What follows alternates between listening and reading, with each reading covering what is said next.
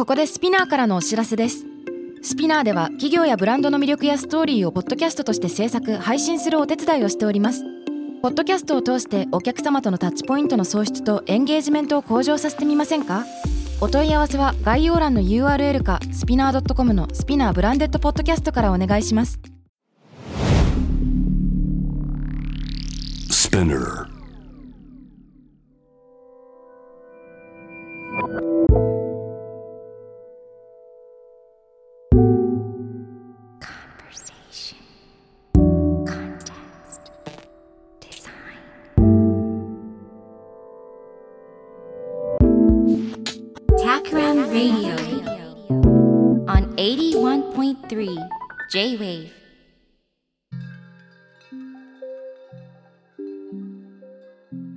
渡邉康太郎がナビゲートしている J-Wave タクラムレディオ。今回のゲストは建築家で株式会社新素材研究所代表取締役所長、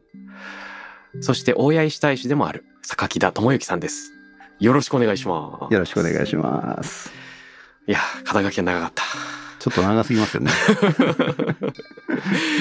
いや、今日は榊田さんに来ていただいて、あの、以前からね、展示会に伺ったり、もちろん建築を拝見したりはできていたんですけど、えーこういう形でゆっくり喋るのは初めてですから。本当に呼んでもらえて嬉しいですこ。ちらこそ。で以前から来ていただきたいとは言ってたんだけど。そうですね。なかなか実現しなかったけども、今日は楽しみにしてきました。はい、嬉しいです。一番最初にお目にかかったのがいつだったのだろどこですかね。もうねずいぶんずいぶん前ですよね。江ノ浦倉庫場とかそういう感じですかねう。。そうだと思いますね。うんうんもしかしたら、あの、竣工する直前くらいに何かあの、きっかけで見学に伺ったかもしれず、その頃現場でお目にかかったかもわかりませんし、じゃあ2017年とか2016年とかなんかそれぐらいかもしれないですね。かもしれないですね。はいうんうんうんうん。そんな中で、ね、あのー清春芸術村はい。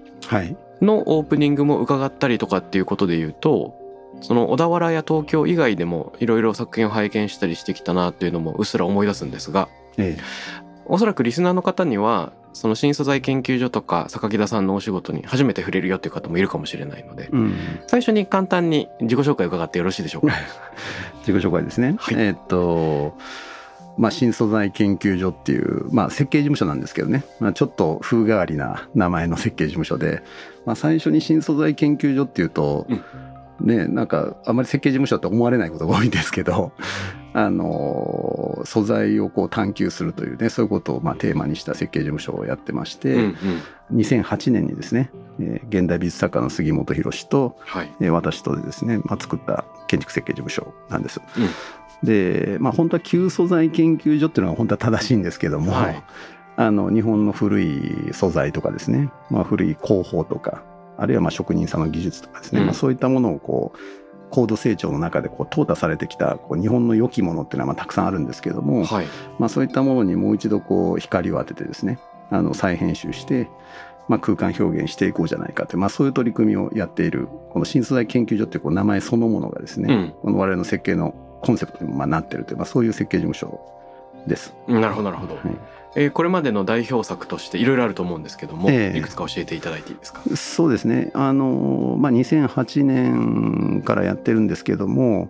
まあ、比較的初期の頃はその、まあ、割とこう、まあ、美術コレクターの方とか、まあ、そういった個人の趣味趣向の強い方のうん。お仕事やること多かったんですけども、はい。2017年ですね、まあ、それこそあの渡辺さんとお会いした頃ぐらいなんですけどあの江ノ浦測候所これ小田原文化財団江ノ浦測候所というですね、うん。小田原とお熱海のちょうど中間地点にあるあの杉本博の文化施設があるんですけども、はい。まあ、そちらであるとかあとは2017年に完成した MOA 美術館ですね。熱海にある MOA 美術館という、うん。えーまあ、日本美術の美術館があるんですけども、まあ、そこから少しこう事務所としてのこう形が変わってきて、まあはい。割と比較的こうパブリックな仕事をやれるようにまあなってきましたね。うーん。でその後あの先ほど話題に出た清春芸術村の、まあ、ゲストハウスであるとか、まあ、そういったものもおありますね。なるほどなるほど、あの2017年に MOA 美術館がその竣工したということ内装がはい。完成したということだと思うんですけど、はい。これ設計に着手したのはいつ頃だったんでしたっけ？MOA ですか？はい MOA MOA はですねえっと2年ぐらいかけてやりましたね。あのはい。あそこはもうあのもう40年ぐらい前にできた美術館ではい。あの岡田茂吉生誕100周年をまあ祝って作られたまあ建物で、うん。まあ、そこがまあ割と老朽化してきたということもあってこう美術品を今のまあ現代の光で美しく見ていただくためにうんまあ回収するという、まあ、そういうプロジェクトだったんですけども。うんなるほどうん。なるほど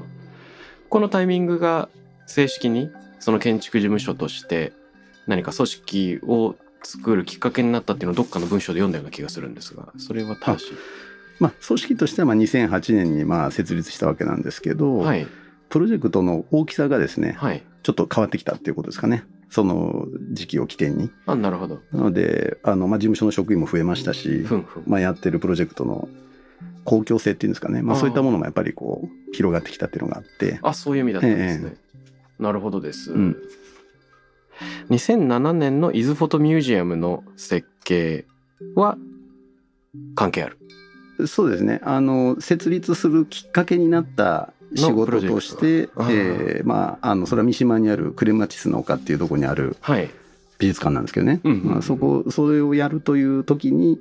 まあ、杉本さんと、まあ、一緒に事務所を設立したっていう、まあ、きっかけになった仕事ってことですかね。ああということなんですね、はいはい。なるほど。そういう意味ではよりパブリックな仕事が増えていくまでに10年弱じゃないですけど結構長い期間が経っているそうですね。まあ、やっぱり、まあ、認知していただくためにはね、やっぱり、あの、まあ、日本ってやっぱりこう、結果主義みたいなところがあるんで、ううん、ん、なので、まあ、そこに到達するまでにはちょっと時間がかかったかもしれないですね。なるほどですね、うん。あじゃあ控えていたわけではなく。うん。事例を積み上げていたっていうことえですね、そうですね。自分たちの、まあ、作家性っていうか、そういう方向性を、うんまあ、そこで、まあ、蓄積できたということですかね。ああそういうことですよね、うんなるほどなるほどでその期間中ずっと江ノ浦測候所自体もこう地道に進められていてということなんですかねそうですね。まあ、あの、構想がすごくなかったので、うんなので、まあ、それをやりながらですね、他の仕事もやるというようなことでしたね。はははは。そして、えー最近ニュースリリースとしても発表されている京都の帝国ホテルですが、はい。このこともちょっと伺ってよろしいでしょうか？あ、そうですね。えーっと、まあ、京都の中心地ですね。これ、祇園の、えー花見小路沿いにあるかぶれん城の敷地内という、あの、八坂会館という昭和11年に完成した建物というのがあるんですけれども、はい。まあ、それはあの、国の登録有形も受けている建物で、うん。まあ、その建物をこうリノベーションしてですね、うんまあ、保存活用しながらあの帝国ホテルが入るという、まあ、そういうプロジェクトがありまして、はい。まあ、それの、まあ、設計を担う立場としてまあ選んでいただいて、まあ、今やってるんですけどもうんうんうん。開業が2026年開業予定なんで、はい。まあ、あと3年ぐらい先なんですけども今まさにこう、まあ、設計としてはまあピークを迎えてて。おお早いですね。なので、まあちょっと最近一生懸命やってるプロジェクトの一つなんですけども、うん。なるほど。え、3年後だけど今設計がピーク。そういう時間軸なんですね。そうですね。あのー設計って当然時間かかるというか、建物建てるわけですからね。はいなので、すごく時間がかかりますね。そうですね。はいすごいすごい。なるほど。これあの、いろいろなその文脈が入っているなと思うんです。まず、帝国ホテルっていう、まあ、建築士上の意味の延長上にあるよとか、うん。まあ京都っていうことにあるよとか、ああ。その後建築家にとってホテルを作るよっていうこととか、うんうんなんかもういろんなその意味合いがここにその交差してると思うんですけど、うん。うん。どうなんでしょうか？その坂木田さんにとって今回このプロジェクトをやることっていうのをちょっと紐解いていくと。まあそうですね。まあ僕もともとあの大学が京都だったので、あの昔からこの祇園の町にそびえ立ってる八坂会館っていうのはこれはあのランドマークの建物なので、はい。まあ、もちろん知ってるわけなんですよね。うん。なのでまあそこにまず帝国ホテルが入るっていうこともまあ驚きなんですけども、うんうん。あのそれをまさかこう自分が設計する機会に恵まれるっていうのは、まあちょっと奇跡としか思えないいや、素晴らしいまあですよそういうね。感覚ですね。で、まあ帝国ホテルっていうのはまあその今日本に3拠点、うんあの日比谷と上高地と大阪にあるわけなんですけども、まあ彼らもその次の4拠点目を出すというのがまあ30年ぶりの。あの、まあ、一大プロジェクトということもあって、まあ、帝国ホテルの皆さんとですね、帝国ホテルっていうのはどういうホテルなんだということをこういろいろこう議論しながら、うん。こう、組み立ててきてるので、もうすごくこう刺激的な、僕にとってはすごく刺激的な建物だし、で建築家にとってホテルっていうのはやっぱりこう居住空間のある種のこう理想形を作るっていう、まあ、そういう仕事なので、うん。なのであの力もおのずと入っちゃいますよねやっぱり。そうですよね。あの、うん今までも例えば個人の邸宅だとか、はい。えゲストハウスなんていう事例はたくさん担当されてると思うんですけうど、ん。それとホテルっていうのを比べると、まあ、もちろん公共性っていうのはあると思うし、うんいろいろ設計室は異なると思いつつどんな違いがあるんですかね？そうですね。まあ、今回の帝国ホテルっていうのは、まあ、京都ってやっぱりこう、様々ラグジュアリーホテルがこう、もうすでに出てるっていうこともあったり、うんうあとはまあ、その、東山を中心としたところにこう、公共ホテルがまあ、あの、揃ってるってこともあって、なかなかこう、いわゆるこう、祇園のような真ん中のところでですね、あの、ホテルがあるっていうのは、ちょっとこう、隔絶されてないっていう、そういう場所なんですよね。うん。だけど、祇園っていう一つの街を全体で見ると、なんて言うんでしょう、こう単なるこうホテルを作るって感覚じゃなくて、うん。街のこう一部になるようなホテルを作りたいっていう、まあそういう感覚があるので、なのでまあ僕にとってはなんて言うんでしょう、そのホテル単体を作るというよりも、うんこう街をこう考えていくって、なんかそういう感覚にちょっと近いんですよね。なるほど。だから、まあ今のちょっとお答えにはなってないかもしれないけど、まあホテルでありながら、まあ街をつ考えるっていうね、なんかそう,、うんなんかそういう位置づけで捉えてますけどね。うんそうですよね。もともと敷地も街のランドマークというか、うんアイコンでもあって、で、そこに公共性の高い存在としてホテルが登場する。ど真ん中に。そうですね。うんうん確かにあの辺り歩いてると、もうどんどん景色が変わっていきますけど、連続的ですもんね。その、オーカブルな祇園のエリアの中に立つわけですもんね。そうですね、うんあそこは、まあ、もちろん観光地、まあ、代表する観光地であるけれども、はい。まあ、そばに、まあ、建仁寺さんがあったり、まあ、社寺もすごく多い場所なので、うん。なんて言うんでしょう、そういうその、まあ、街のコンテクストというか、こう文脈をどう読み解いていけるかっていう、まあ、そういう非常に大きなファクターなんで、うん。まあ、そういうのを考えるのがやっぱり楽しいですよね、やっぱり。楽しいですよねうんうんうんいやー、まさに建仁寺なんかは、中に入ってもまだ、こう、敷地が大きいじゃないですか。うん中に異なる、ね、建物が入り組んでいるから、建仁寺さんの中にもまた街が連続しているっていうイメージがあるから、うんうん。まさにその全てが一つなりになっている。歩きながらこう物語が切り替わっなだらかに切り替わっていくようなとこありますよね。そうですね。うん、うん。すごい私的な思い出を今思い出しちゃったんですけれども。京都で。はい。ちょうど1年半1年ちょっと前くらいにえ。年末の旅行京都であの私と友達の家族としていた時にええ途中で二手に分かれたんです。ええ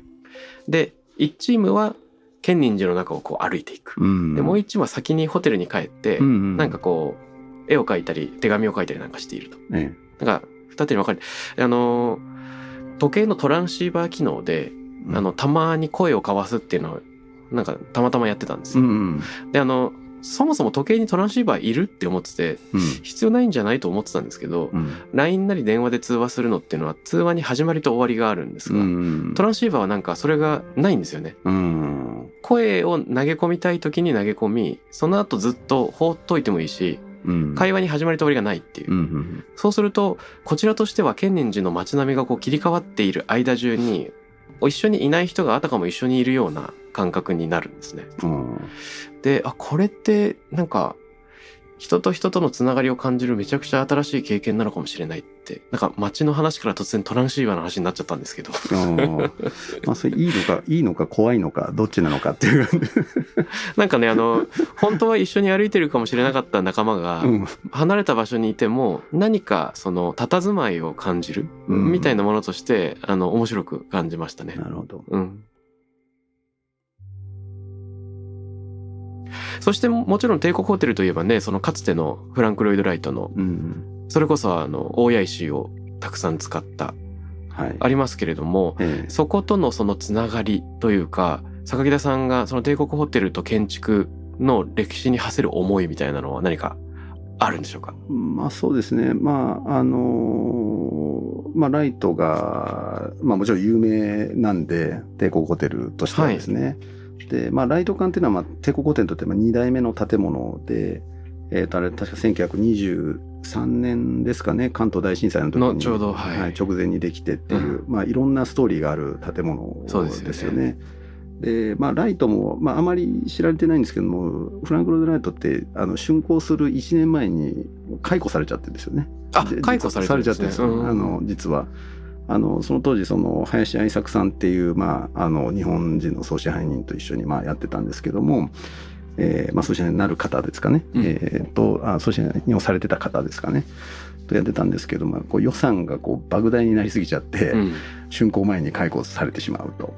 まあ、それでもあの作品が、まあ、ライトの、まあ、傑作であるっていうことで、まあ、名が残っていくっていううん。ちょっとこう不思議な、不思議な建物なんですよね。でしかもあれってすごく長い時間経ってたっていうふうに思われがちなんですけど、うん。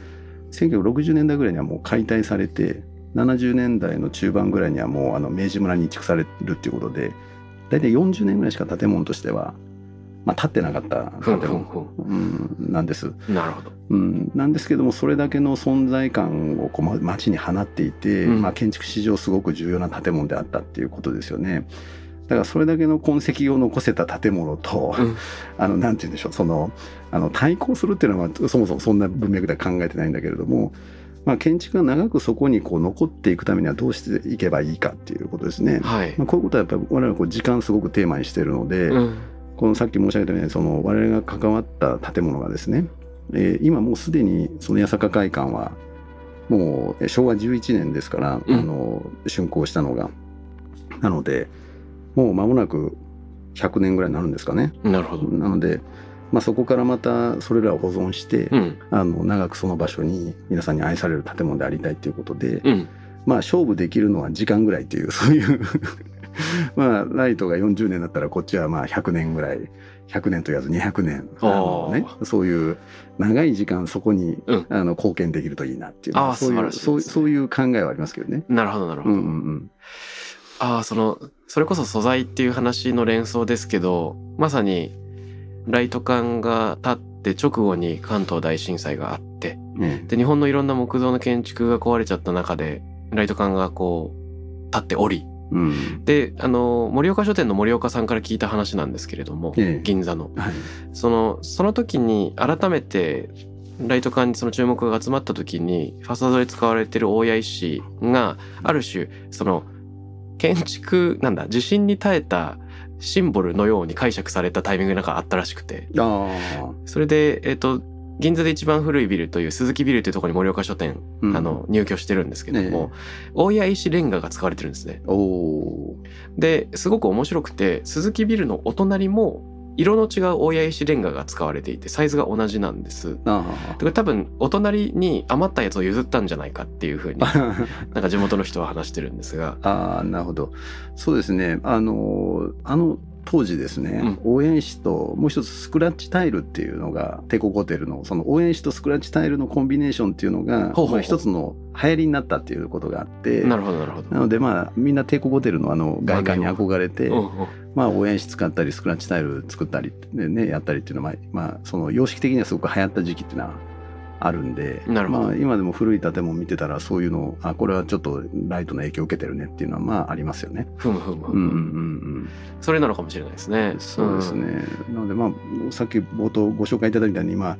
大谷石大使っていうのをやってるんですけどうん。ね、はい。そんな大使あんのかよってまず思うんですけど あ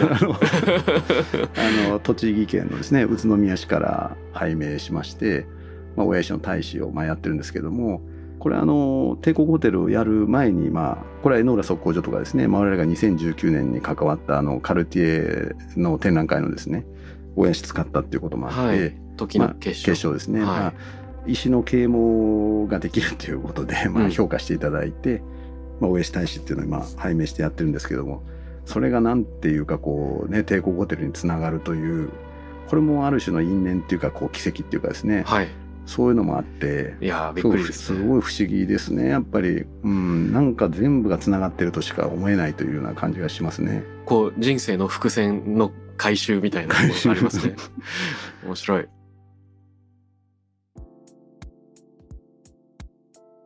ね、まさにそれは素材っていうキーワードでもつながるわけですけれどもその先ほど言っていた新素材研究所の主位としてええその昔の素材とかうん昔の工法っていうのがあったと思います。えで、えっと、これは坂北さん自身の考えとのその親和性というかうん。杉本さんの考えと榊田さんの考えそれぞれあると思うんですけど、うん。この辺はどういうふうに重なったり重ならなかったりするんでしょうか？そうですね。まあもともと、まあ、僕自身はその素材にある種その明るかったわけでももちろんなくて、うん。京都のあの岸和郎という、まあ、現代の建築家のところにまあ指示をして近代建築家現代建築の、まあ、ある種の建築的な作法をこうん。う学んできたっていうことなんで、はい。素材そのものがその建築の主題になるっていう感覚はもう全くなかったんですよね。なので、まあ、建築家にとってはまあある種の副題みたいなもんであって素材っていうのはですね。はいあのやっぱり建築にとってはやっぱりこう構造とか空間構成とかそういうことがやっぱり第一義にやっぱ来るわけなんで、うん。まあ、そういうのは全然思ってなかったんですけどもこれはまあ杉本さんと一緒にうん。こうやり始めるっていうですね。これも親子ぐらいの年齢差がある人と、はい。まあ、一緒にやるって言ったってそんなに長く続かないと思いますよね普通。でも今もう15年ぐらいですか？もう一緒にやってるので、まあ、それも奇跡みたいなもんで、でまあ一緒にやってるとですね、まあ、皆さんご存知の通り杉本博っていうのは古美術の収集とか、まあ、いろんなこの時間の経過をですねあの、まあ、時間に対するその美意識っていうんですかね、まあ、はいそういったものを考えるっていうことをまあずっとやってきてるんでむしろ学ぶことが多かったってことですかね。僕は杉本さんからなら学ぶことが非常に多かったし、うん。それがまあ副題であったはずのものが ある種こう主題となり、まあ、今の我々のプロジェクトにまあつながってきてるっていうことでまあ不思議ですねこれもね。うん。そうですよね。うん。今まさにそのスタートの話が出てきたんで、ねぜひなんというか榊田さんの、まあ、ビフォア新祖研の話も含めて伺いたいんですけどうん。これね気になってるんですよね。いろいろ気になるなと思って。話せば長いんですけどこれ。うん。うん。例えばなんですけど、え京都のええ。その建築を学んでいる時代に、はい。そもそも岸和郎さんに支持されていた、えこの時はあの何と言いますか？これはゼミに入っていらしたってことなんですか？これどういう感じで学ばれてたね。あの、まあ、研究室にもいて、はい。であの大学を卒業した後もあのしばらく食えない時期っていうのがあって、はい。まあ、そこで、まあ、面倒見ていただいてたっていうかこうあのそうですよね。兼務というか。兼務して、まあ、いろんなプロジェクトで経験積ましてもらったっていうことがそうですよね。ありますね。なので、まあ、20代はもうほとんど岸先生と、うん。あの時間共有してた時期が長かったかもしれないですね。うんでもそれってあくまであの独立した後だと思うんですけれども、ええ。その働かれていたのは、はいはい。その前に日本設計で2年間働いてらっしゃる、はい。これもなんかすごい聞きたいポイントで、うんうんうん。その2年間ってなんかあんまり長くないような気もするし、うんそこ短いですよね。ねですぐ独立っていうのってあるパターンな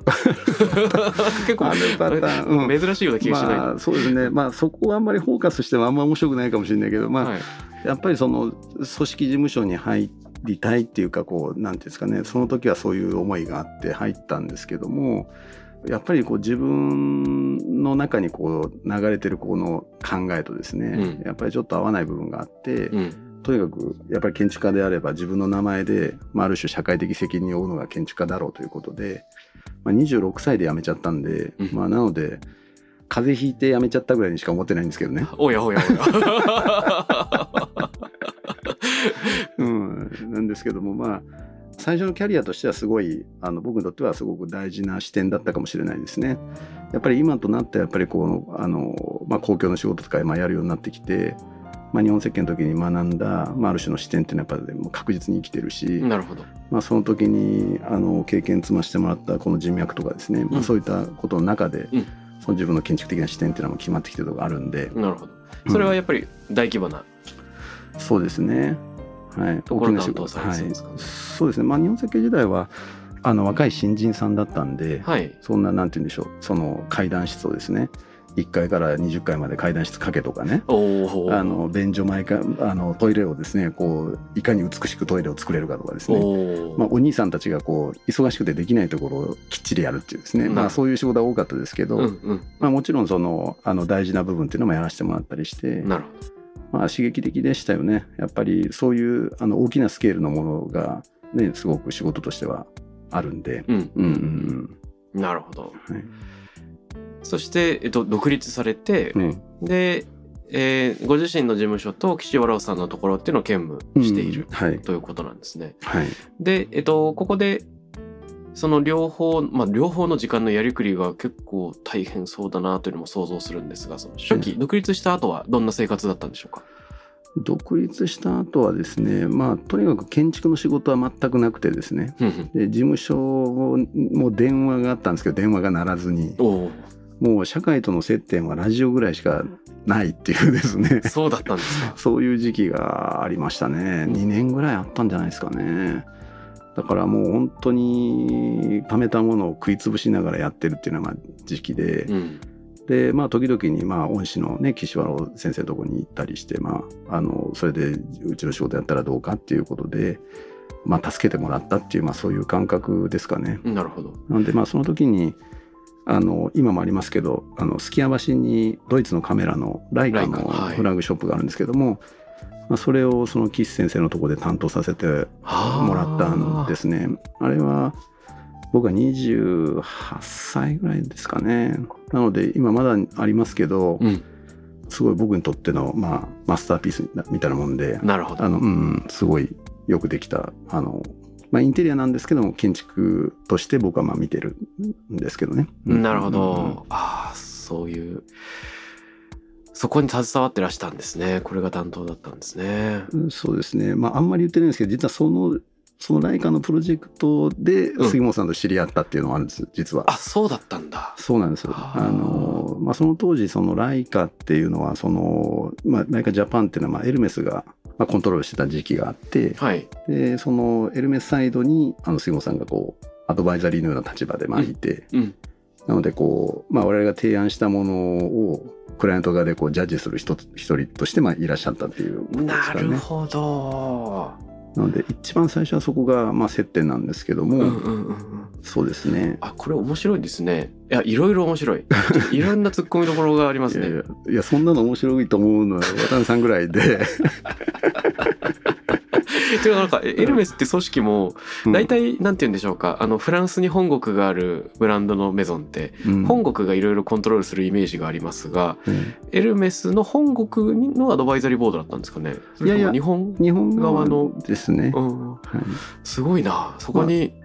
まあ、アドバイザリーっていうかそのなんていうんですかねこう相談するあのドイツのカメラあのフラッグシップうん。を、まあ、日本で作るってなった時に、まあ、写真家である杉本博がそっかまああのどう思うかっていうことであのコメント。があったっていうことですかね。なるほど、えでそこでじゃああプレゼンテーションの場に毎回坂木田さんもいらして杉本さんもいたりして。あのプレゼンテーションの場にはいなかったですね。うん。いなかったですけども当然そのコミュニティがあるんでうんうん。あらかじめお話をするとかですね。終わった後にお話をするとかまあそういう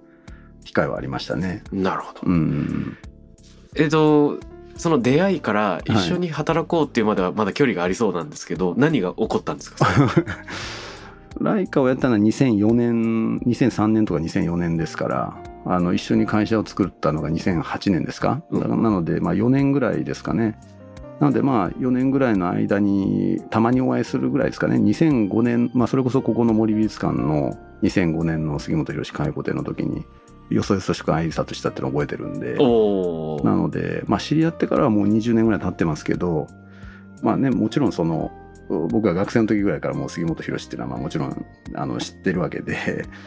まあ一緒にやるっていう感覚はまあまず全くなかったですよね。はい。うん、そうですね。まあ一番大きかったのは杉本さん自身が、うん。その財団の施設をこうお作りになりたいという、まあ大きなまあ構想があって、はいまあ若い言うこと聞く建築家を探してたっていうぐらいのもんで、ふんふん。なので、まあ、たまたま横見渡したら、あいつ若いやつがおるなと。いうことで、白羽の矢が立ったっていうぐらいのもんで、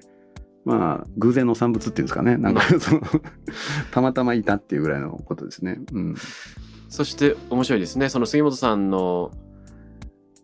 とその新祖犬のライフワークになる江ノ浦と、うん。その他の、まあ、クライアントワークみたいなのがこう両方同時に走っていくわけなんですかね。そうですね。うんまあ、最初に伊豆フォトミュージアムやってた頃っていうのはもう本当に一回だけよっていうかですけどね、うんこう一回こうお付き合いして、うんまあうまくいくかどうかも会社としての体裁は一応整えたもののどれだけやっていけるかってこれはまあ僕自身もその半信半疑だったし、まあ、杉本さん自身も半信半疑だったと思うんですよね。うんなので、うんうんまあ、そうこう言ってる間にいろんなあの仕事が入ってきちゃって、なるほど。まあ、やっていくしかないみたいななんかそういう感じですかね。やっていくしかない状態。まあ、まあみんなそんなもんじゃないですかっていうなんかそこに大きなビジョンがなんとなくこうあって成功できる人っていうのはまあごく一部であってなるほどなるほどうん、その川の流れみたいなのにうんね、乗る勇気っていうかそういうのも大事なわけなんで、うんいや、本当にそうだと思います。ねなるほどね。そういうきっかけだったのか。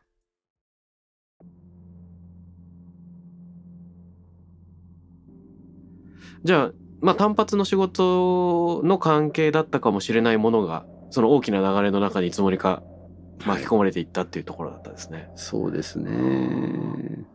まあ良かったと思ってますけどね僕は、あのうん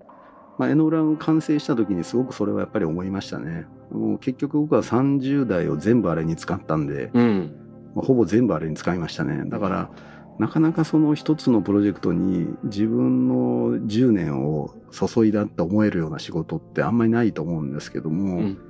まあそれが、あの、当然僕も若かったんで、そのこれをやったら建築家として、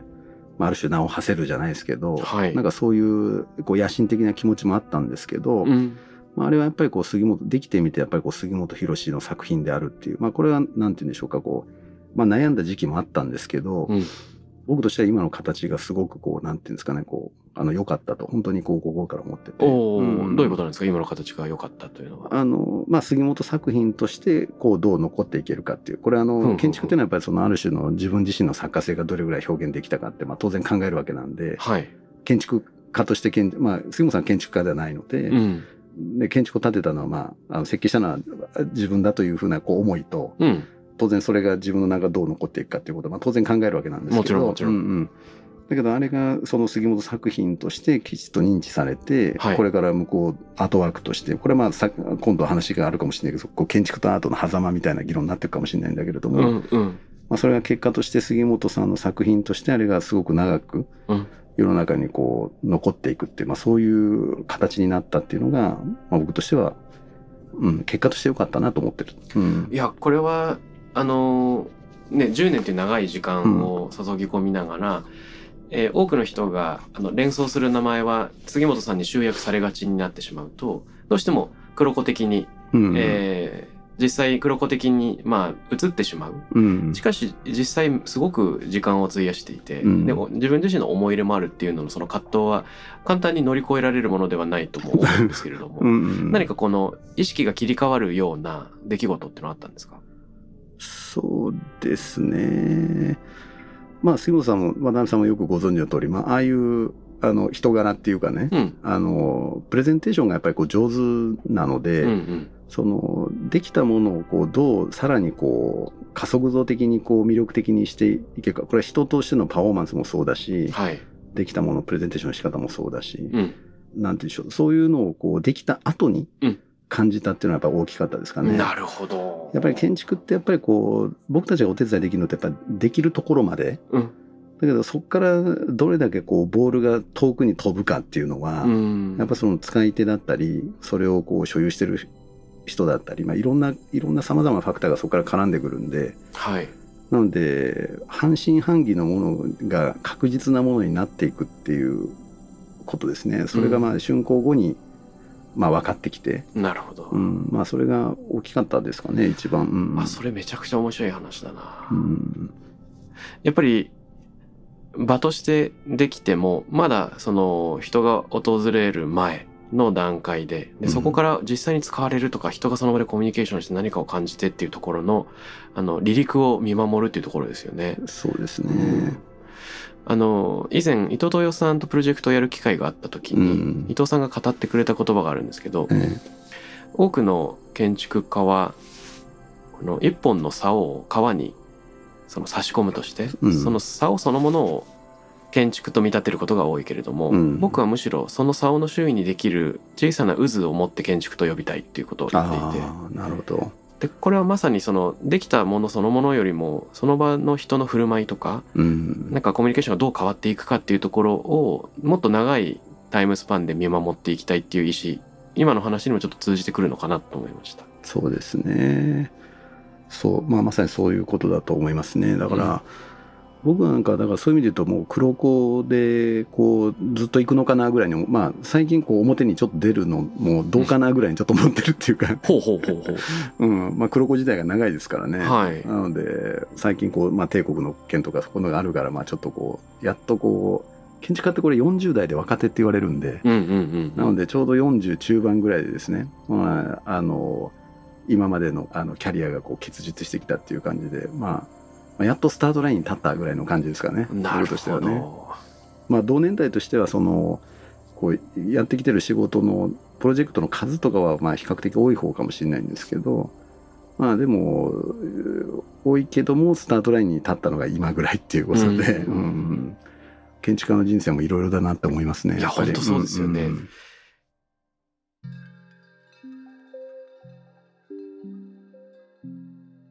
なんというか、例えば、クラインダイサムとか、うんヘルツォグ・ドムーロンみたいに、二人三脚っていう建築ユニットはあるように思うんですけれども、えその中に親子くらいの台の開きがある。これなかなか、えなかなか他にある、ありますか？いやあんまないんじゃないですかね。普通はまあ、あとはまあ職業的にこうやっぱり役割が違うっていうのがやっぱ大きいかもしれないですね。なるほどうん、僕は建築家ですけど杉本さんは現代美術作家なのでうん。なのでその領域の違いみたいなもので、まあ、ある種の存在意義みたいなのが、まあ、はっきりするっていうのもあるんで確かに。なのでまああとはまあ年齢差があるからこうなんて言うんでしょうその年齢が近いとね多分これ揉めることも多かったと思うんですけど、まあ、年離れてるとあんまりこうお互いの意見が気にならないっていうね。こういうあのそういうことありません？なんかそういう、うん、年齢が離れてるからまあなんか言ってるなぐらいの ことであのちょっとこう距離がこうねあのできるんで、まあ、だからうまくいくっていう部分もやっぱりあって、なるほど。うん、その、でもどうしても榊田さんが通したいアイデアがあったりする場合はどうされるんですか？そうですね。まあこれは不思議とですね杉本博ってまあ経済的感性っていうかそのなんていうんですかねそのアーティストって、まあ、白って言ったら白だみたいな赤って言ったら赤だみたいななんかそういうイメージなんか芸術家ってあるって思うかもしれないですけど、はい。やっぱりその話していくプロセスで、うんあの理解がすごくあるんですよねその置かれてる状況に対するその,、うん、そのまあそれもだからデザインとアートの狭間みたいな感じになるのかもしれないけど、うん。その感覚が杉本さんに備わってるっていうのはやっぱり大きいかもしれないですね。うん。プロジェクトの進行とか制約の中で。こういうのがない人だと、うん。やっぱりやれないですよね。面白い当たり。前ですけどデザインっていうのはやっぱりこうお金もねあの時間も、うん当然クライアントの要求もリクエアメントもいろんなものがやっぱあるわけで、はい。まあ、法律もあればいろんなファクターがありますよね。うんなのでまあそれらを解いていくのがやっぱり建築なんでアートとはやっぱりこうちょっとアプローチが違うというのはあるんですね。ますよね。ううんん。いや、これは面白いテーマなので、この部分ぜひ来週も引き続きお話ししてみたいと思います。はい。とにかく本日はですね、榊田さんをお迎えして、新素研のお仕事、そして最新の帝国ホテル。で、一番最初のその独立したての頃のお話も含めて、えー贅沢に伺うことができました。榊田さん、どうもありがとうございます。ありがとうございました。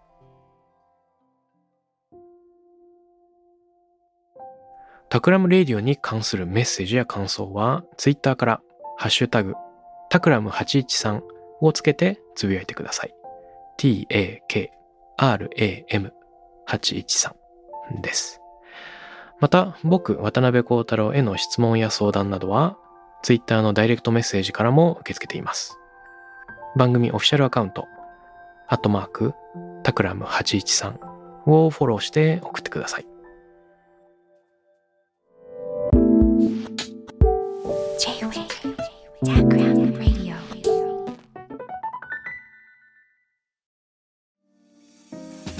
ここでスピナーからのお知らせです。現在さまざまな企業のブランデッドポッドキャストを制作しているスピナーでは自社開発したポッドキャスト管理システムソニックボールを用いたオリジナルのアンケートを実施しています。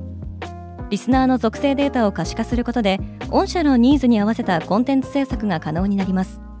スピナーホームページ内のコンタクトよりまずはお問い合わせください。